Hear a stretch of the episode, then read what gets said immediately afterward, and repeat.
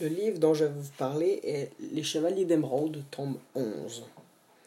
L'extrait que je vais vous lire, je l'ai choisi parce qu'il était, il était plutôt drôle, puis il était quand même bien placé dans cette euh, tombe assez bouleversant à cause des nombreux euh, chavirements qui se passent dans l'histoire. Le résumé, le résumé du livre est Cela se passe dans un monde perdu et des temps lointains, où les chevaliers et la monarchie étaient d'or. L'histoire se développe autour de Kira et Wellan, deux chevaliers de différentes générations. Le continent est attaqué par Amekaret, l'empereur noir, lorsqu'une prophétie annonce sa perte. C'est alors que le roi d'Émeraude se mobilisa et décida de recréer la vieille horde des chevaliers d'Émeraude pour accomplir la prophétie et contrer les invasions d'insectes.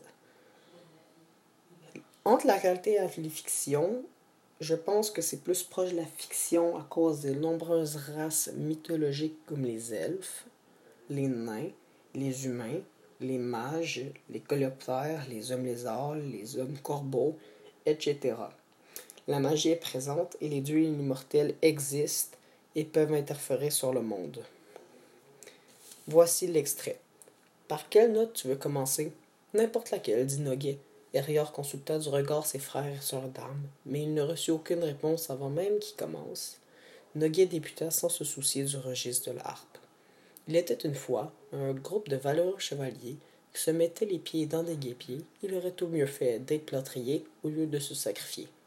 Il tourna sur lui-même en imitant une marionnette. Même les plus sérieux de ses compagnons reconnaissent qu'il a un talent certain pour la bouffonnerie.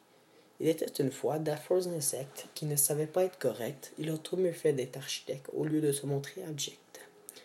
Il effectua une courte guille qui faillit le faire tomber dans le feu. Il était une fois un grand chef tous manifestèrent leur plaisir de le voir ainsi piquer Wellan. Se vantant d'être bref, qui n'écoutait jamais nos greffes, qui nous lançait des regrets. Chloé, à la surprise de l'auditoire, se, se, leva pour répondre à son frère imprudent. Il était une fois un locas-barde qui ne prenait garde de recevoir des coups de hallebarde. Les rires se, propagèrent des rangs de Jade à ceux de Diamant.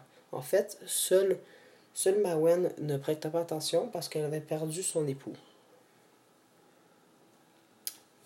Ensuite, euh, pour préciser un peu sur la fiction et la réalité, je pense que la fiction est plus euh, présente parce que cela se passe dans un ancien monde où le territoire a été créé grâce à la magie des dieux et en plus, euh, les dieux y interfèrent sur le monde puis ils créent les humains tout en, leur, tout en les aidant.